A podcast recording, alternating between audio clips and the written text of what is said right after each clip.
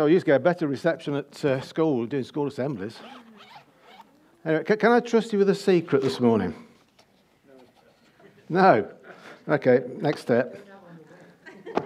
Uh, those on your line, can, can I trust you with a secret? It's a little known fact, but I descend from a long line of lovers. And if you thought you're going to get now the confessions of Casanova, sorry to disappoint you. When I say a long line of lovers, I mean a long line of food lovers.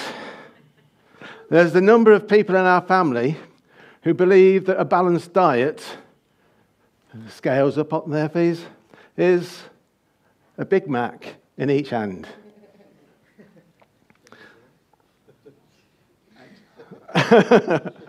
no?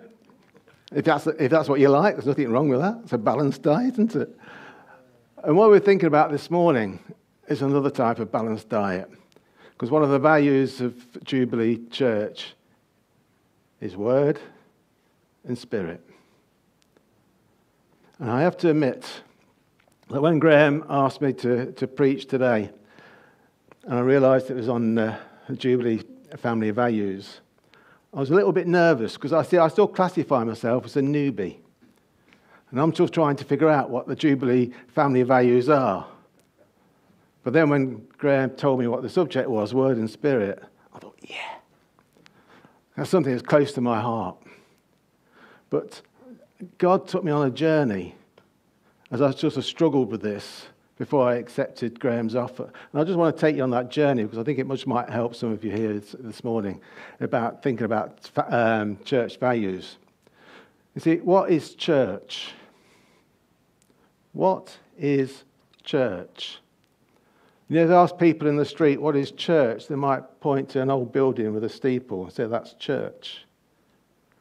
Many of you here, if not all of you, will probably say, we are the church. We are the living blocks that make up the church. But what, what does God say in the Bible? In Ephesians 1 22, verse 20, 23, it says, God has put all things under the authority of Christ and has made him head over all things for the benefit of the church. And the church is his body. It is made full and complete by Christ, who fills all things everywhere with himself. So, if the church is the body of Christ, and if somebody came in from the world and joined one of our services, how would we portray the body of Christ? Just for example, think of some artistic impressions of Jesus. And the first one up, please, James. You know, if you walked into a church and that's your impression of Jesus, what type of church do you think you just walked into? Probably a very traditional church. Probably a church where the, the, the worship wants to worship Jesus at arm's length. It might be a church filled with those who think they're saintly and people feel can't belong to them. And what about the next church? What if you portrayed that type of image? What sort of church is that? There's probably a church where, unfortunately, they made Jesus irrelevant. You know, it's too much of our big brother and not enough of Lord. And people get the wrong impression of what church is. The third slide. What if church is more like that? And some of you are probably tempting to think, that's about right. But is it? Where was Jesus born? What was his uh, ancestry line? He wasn't a Westerner. I bet that's blue eyes, but should, should be. That is a church, if you like, that's made in the image of the people who worship there, not in the image of Jesus.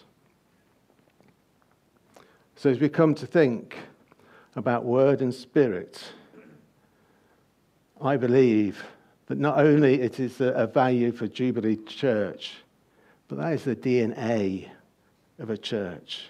Because the Bible surely is Jesus' word. The Spirit is Jesus' Spirit. Jesus is the body of the church. So when we come to think about word and spirit, we're thinking about the DNA of the church.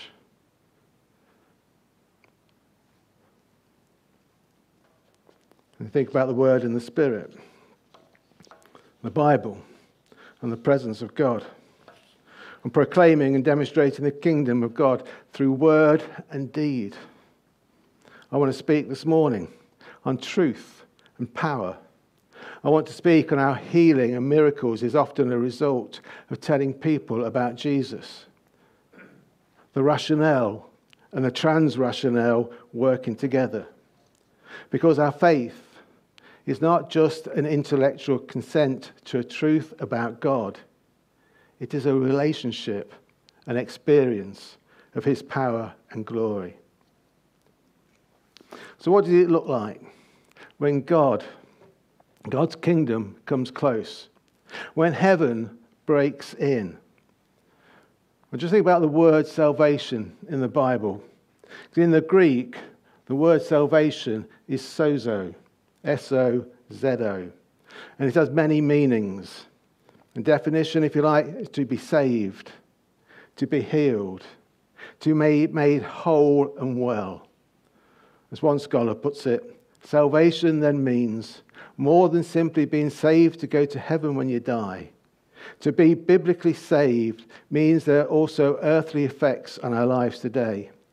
Not only are you free from the judgment of God, from oppression, but to receive healing in our physical bodies. And for that to happen, not just a natural explanation of Jesus, but supernatural power to work in your life. 1 Corinthians 4:20 says, "For the kingdom of God is not a matter of talk, but of power." You agree? If God is in the business of sozoing people, getting them saved, healed, made whole, then we should expect the Spirit of God and His Word will be at work to accomplish these things. And of course, that is what we hopefully will see. In Jesus and in the early church, and in Paul's letters and through church history, but Paul says this in Romans 15 18 to 19. I will not venture to speak of anything except what Christ has accomplished through me in leading the Gentiles to obey God by what I have said and done, by the power of signs and wonders, through the power of the Spirit of God. So from Jerusalem all the way around Illyricum, I have fully proclaimed the gospel of Christ. The theologian Gordon Fee on this verse says Paul begins by indicating the two means through which Christ has effectively been at work through him by word and deed. Word surely refers to his proclamation of the gospel, but deed calls for some explanation, so he immediately adds by the power of signs and wonders. The expectation for Paul was that all the good news of the gospel went out through the world. It would be preached and demonstrated with power. For Paul, a full proclamation of the gospel of Christ, the good news of Jesus, it meant preaching and signs and wonders. And both of those were a demonstration of the power of God. But if this is what we want to go after, in our lives, our ministry, our church gatherings? Where do we see this or get encouraged into this? So I want to suggest four quick, good places to get encouragement, if you like, in the early life of Jesus, in, sorry, in the life of Jesus, in the early church, in Paul's letters to the churches he planted, and finally in church history. So, firstly, the Word and Spirit in Jesus. So, come with me to Matthew's Gospel, chapter 9, and verses 35 to 36. It says, Jesus went through all the towns and villages, teaching in their synagogues, proclaiming the good news of the kingdom, and healing every disease and sickness. When he saw the crowds, he had compassion on them, because they were harassed and helpless, like sheep without a shepherd. Jesus, motivated by a deep compassion for the people that he encountered. And Jesus, who sees the people as harassed and helpless, ministers to them in word and deed, with truth and power. He proclaims the good news of the kingdom of God, and he heals every disease and sickness. He tells them the good news of God's grace and mercy, and then he demonstrates this new reality with signs and wonders and power. Can you just imagine it? Can you just imagine being there? That Jesus is teaching about the kingdom of God, and then everybody who's ill and sick is being healed. Isn't that amazing? Who wants to be part of a church like that? Yeah. I do. Do you? Amazing.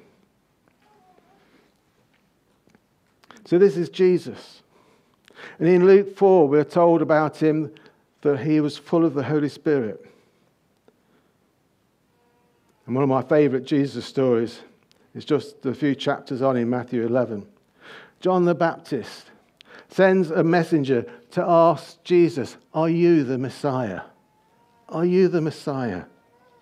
It's not exactly a big vote of confidence, is it? No. Are you it? It's basically it's what's being asked.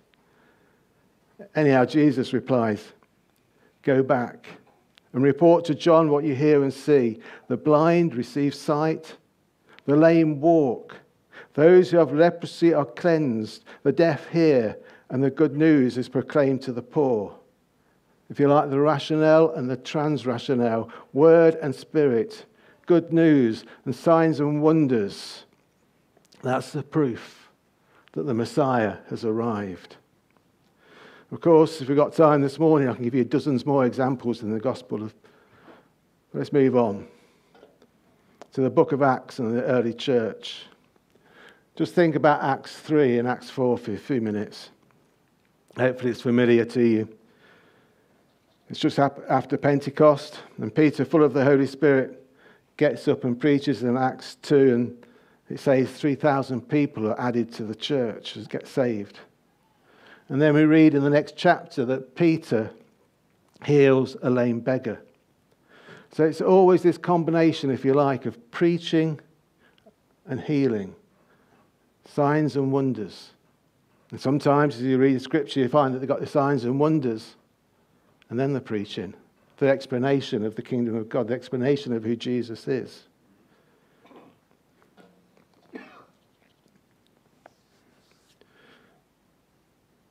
Now, the story that Jesus was doing that continues happening through his spirit filled believers.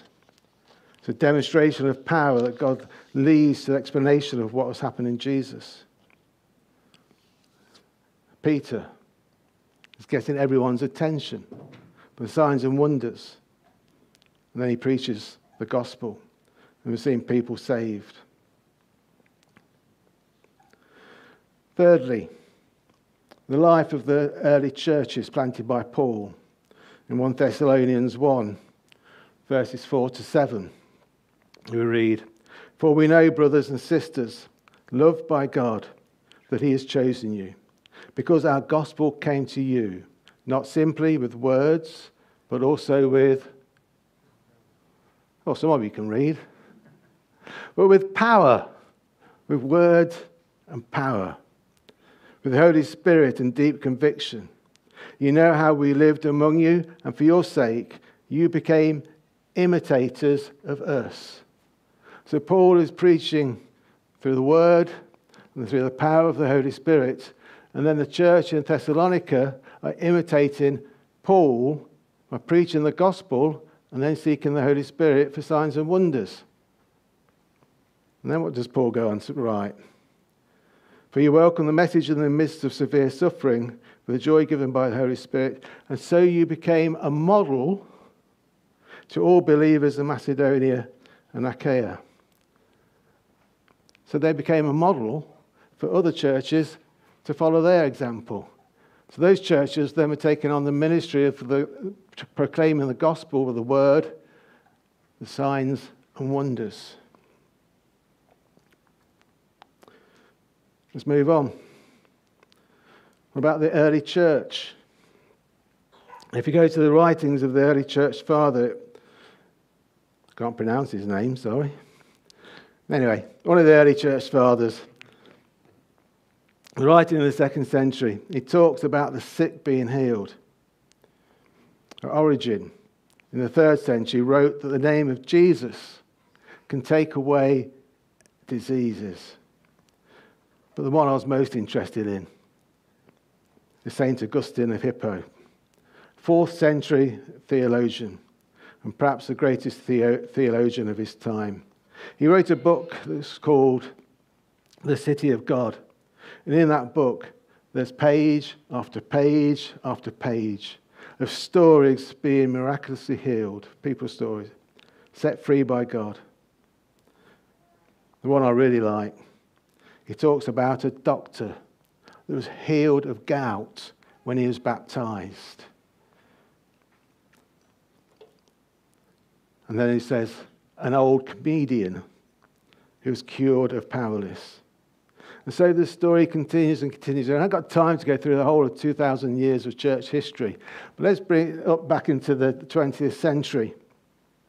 Smith Wigglesworth was a fantastic preacher and, and used by God in the early 20th century. And I love this story that until he got married, he couldn't read. His wife taught him to read. And it's reportedly that the only book he read was the Bible. No other book. He only read the Bible. And he preached and he believed in the power of God. He believed in signs and wonders. And there's a lovely story. He got called to a, a miner's home because the miner had died. And his wife was worried because her husband had never heard the gospel. And she called Smith Wigglesworth over, and he came over. And the story is told that he lift, lifts this miner up and he holds him against the wall and he prays to God that this man would not die, that he would come back to life because he hasn't heard the gospel yet. And the man came back to life. And Smith Wigglesworth had the opportunity to preach the word to him probably to his wife as well and the rest of the family. But in 1947, Wigglesworth had a prophecy. And that prophecy says, during the next few decades, there will be two distinct moves of the Holy Spirit across the church in Great Britain. The first move will affect every church that is open to receive it and will be characterized by the restoration of the baptism and gifts of the Holy Spirit. The second move of the Holy Spirit to result in people leaving historic churches and planting new churches. In the duration of each of these moves, the people who are involved will say, This is a great revival. But the Lord says, No, neither is this the great revival, but both the steps towards it. When the new church phase is on the wane, there will be evidence in the churches of something that has not been seen before. A coming together of those with an emphasis on the Word and those with an emphasis on the Spirit. And when the Word and the Spirit come together, there will be the biggest move of the Holy Spirit that the nations, and indeed the world, has ever seen. It will mark the beginning, a revival that will eclipse anything that has been witnessed within these shores even the Wesleyan and Welsh revivals of the former years. That outpouring of the God's Spirit will flow over from the United Kingdom to the mainland Europe, and from there will begin a missionary move to the ends of the earth. Now, I believe, and a lot of other people believe, that the first part of that prophecy has come true. The second part of the prophecy we're still waiting to see come to completion that the churches that, if you like, base their, a lot of things on the Bible, on the Word, and those who sort of base a lot of their things on the Spirit come together. But why can't we be a church that has that balance? I remember an old preacher once said that you know, got a church that says the, the, the Bible and the uh, majors on the good news is in danger of drying up. But if got a church that just majors on the Holy Spirit is in the danger of blowing up. We need the balance of Word and Holy Spirit. Because as I say, it's the DNA of the church. It's what Jesus shows us. So finally, no, sorry, one other guy I want to mention. There's a guy called John Wimber. He was a keyboard player for the Righteous Brothers. And some of you like 60s music, you probably know the Righteous Brothers. Anyway, John Wimber got saved and ended up starting the vineyard movement of churches. He probably also, he also had a profound impact on the Alpha Course, New Wine, modern worship music, and quite a lot of other things that uh, happened in the 60s, 70s, and later. But his basic testimony, testimony is that he got saved, that he went to church, started reading his Bible, and then he began asking the church minister, When do we get to start doing the stuff? When do we get to start to do the stuff? And the response he got was, We don't do that anymore. Well, that's not what he was reading in his Bible. It's not what he saw, that what Jesus promised.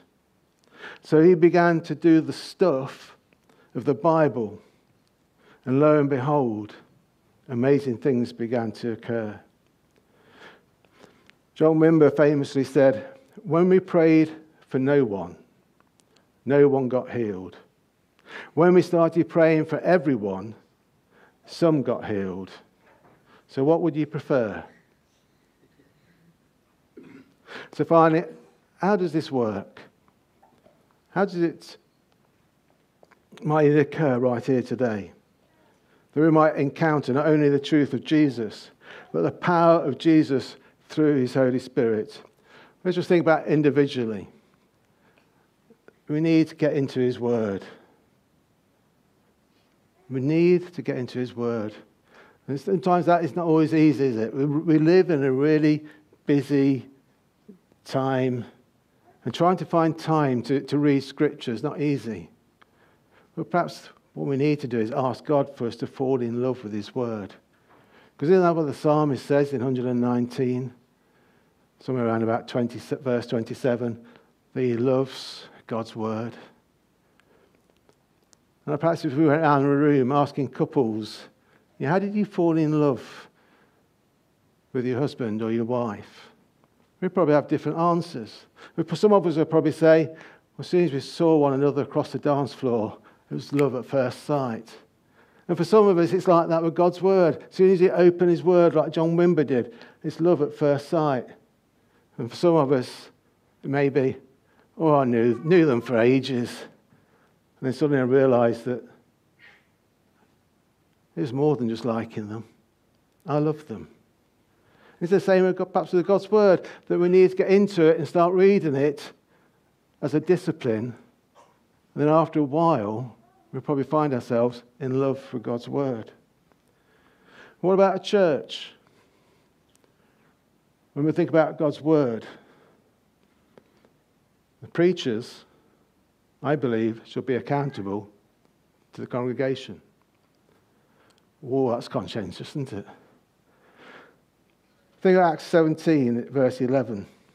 Now the Berean Jews were of more noble character than those in Thessalonica, for they received the message with great eagerness and examined the scriptures every day to see if what Paul said was true. What Paul said was true. And I believe that it's good that as we hear messages preached from the front, is that you search the scriptures and see that what the preacher is saying is actually true. Because there's a temptation that we feel that God has given this great message and then we actually back it up with scripture, which is the wrong way round. We should go to scripture and say, Lord, what is it you want us to say to the church today? Has anybody got a Bible where Jesus' words are in red? Yeah. How many verses are in red? 1800. Well done, Paul. There's 1800 verses of Jesus' discourse in the New Testament. Out of those 1800 verses, how many do you think that Jesus is quoting Old Testament scripture? 180 verses. Jesus is quoting Old Testament scripture. That's 10% of Jesus' message is scripture. Preachers, when you go up here and preach, is 10% of your sermon scriptures. Word. What about spirit? Let's move on quickly. Let's talk about the Holy Spirit. You know, it's quite easy, and it's might be my experience in ministry, is that when you want to have that balance, is after a while, the Bible sort of takes a greater balance than the Holy Spirit. And I think it's to do with something called control. Because unfortunately, Graham, cover your ears for a minute, a lot of church leaders like to be in control. And we have control over our thoughts and study of the Bible, the Word. I mean, I know when we come to preach the Word, we should be asking the Holy Spirit to open our eyes and hearts to what God's saying through the, word. But the temptation is so easy to do it from an almost an academic point of view. And the, the influence of the Holy Spirit starts to go down. We need to counteract that balance. A control. Think beginning back in Genesis, you know, when Adam and Eve ate from the apple of uh, the apple of um, the tree of knowledge, I believe that's a control thing. They wanted to control what they knew. In Acts 7, hold on, where are we? We lost it. Acts 8, verses 18 to 19. When Simon saw that the Spirit was given at the laying of the apostles' hands, he offered them money and said, Give me also the abilities that everyone whom I lay my hands may receive the Holy Spirit. I have to admit, there's a verse that I didn't quite understand for years. And as I was thinking about this um, sermon today, I just thought Simon was a control freak. Because what did they buy in those days? Slaves. And then they had the control over the slaves. And I think Simon wanted to buy, if you like, the Holy Spirit to have control. What we need to do is let the Holy Spirit have control not us. And that gets a bit scary. For some years, I used to help out with the, the prayer counselling at Soul Survivor. And there, when they encourage people to come forward for prayer, is to ask the person the name, ask them why they've come forward, and then just say a short prayer, affirming who they are, that you've listened to them, why they've come down, and then inviting the Holy Spirit to come and minister to them. And one of the reasons was that there is that one word from the Holy Spirit is worth a hundred of mine. And sometimes we can get so busy praying for somebody, we've taken control and not allowing the Holy Spirit to come and minister to the person that's come forward. And in a few minutes, if we've got time, I'm going to shut up I'm going to invite people to come forward for prayer. Over this last week, from the prayer meeting on Wednesday, we've asked people to contact us with words of knowledge about what people might be feeling here this morning. So, give you a chance to respond. You see, when we let go and ask the Holy Spirit to come, it's a matter of trust. It's letting go of that control. If you like, it's practice makes perfect. Um, John Wimber, quote, he said, When I prayed, no one, no one got healed. When I started praying, some got healed. We see we live in an age of skepticism and doubt and unbelief. But people are strangely open to prayer. So just start. Offer prayer and do it then and there, not I'll pray later. My first church that I ministered in Doncaster, I was there for probably about a week and a half, and I was walking around the area. And I was walking down this particular road. A gentleman from the, the church was walking towards me. And as I got nearer to him, he started saying, Oh, Martin, oh, Martin, I'm ill. I'm, oh, I'm very, very ill. Martin, I'm ill. I said, Okay, I'll pray for you. What I meant was, I'll go home and pray for you. But there he was in the middle of the street, and he just goes, Okay. so that was a lesson learnt for me. John Wimber, after a season of praying for the sick and seeing nothing happening, in fact, he saw people leaving the church, people complaining, and after a session of praying for the sick and nothing happening, he felt God say, Do not preach your experience, preach my word. And it's the same when we come to pray. When we're asking the Holy Spirit to minister to people, it's not from your experience, but it's from God's word. And trusting God's word, trusting the Holy Spirit that the, the Holy Spirit will come and minister to that person. God's Word and God's Spirit. To trust His Word and let the Holy Spirit take control and do what the Holy Spirit wants to do. And it was great a couple of weeks ago to hear the honesty from Graham when he called time of prayer and said, This is something that we've, we've stopped doing. You see, it's so easy just to slide out of that. So we're going to ask people to come forward for prayer in a minute. I've got some words of knowledge I want to share, whether that's speaking to you, then just come forward and we just ask the Holy Spirit just to, to minister to you. So let's just pray and say, Lord, thank you for your word and for your spirit. We thank you for Jesus that brings it all together. And Lord, I pray that you just help us to fall in love again with your word. That we just can't get enough of your word. The Lord also help us to let go of trying to be in control and allow your Holy Spirit to take control of us. To allow your Holy Spirit to be the senior partner, if you like, that we can work together with you to bring you glory. I pray for our church, Lord, and for the leaders, that you constantly challenge them to get that balance right between the Word and the Spirit. And in doing so, we will see you glorified in the life of the church and in the life of the believers. Thank you, Lord. Amen.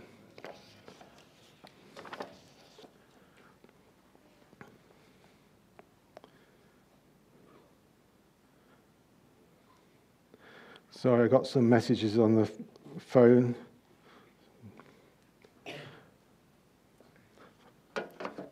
Some of the things that people have felt they were saying to them through the prayer meeting was um, the word foolishness that perhaps someone here this morning, uh, because of their faith, they've been made to feel foolish from their family and their friends. I believe that God wants to speak to you this morning and just affirm you. If that's you, then come down in a minute and let's pray for you. And uh,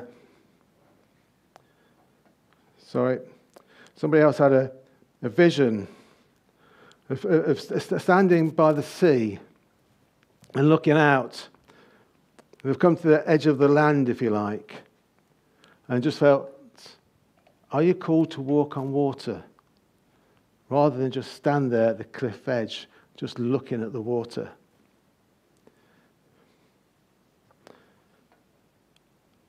Some people might be feeling moldy. Moldy? God wants to make you fresh. If that's how you're feeling this morning, you need to feel fresh. And come forward for prayer in a minute. sorry, this one is a handwritten one on a photo. You feel that you've never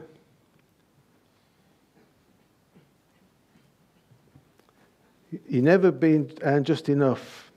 Sorry. You've never been the God of just enough.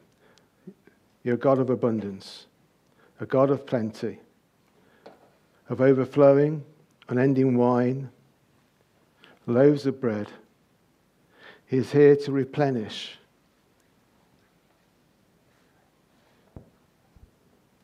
If you're feeling a bit empty this morning, then God is the God of plenty, and He wants to replenish you.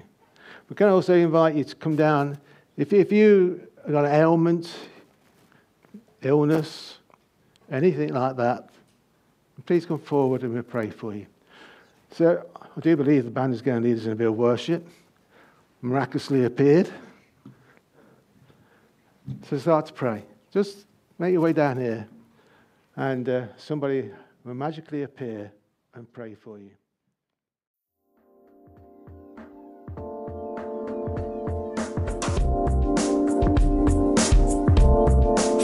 listening to this Jubilee Church podcast. Feel free to check out our website at www.jubilee.org.uk or come along on any Sunday morning.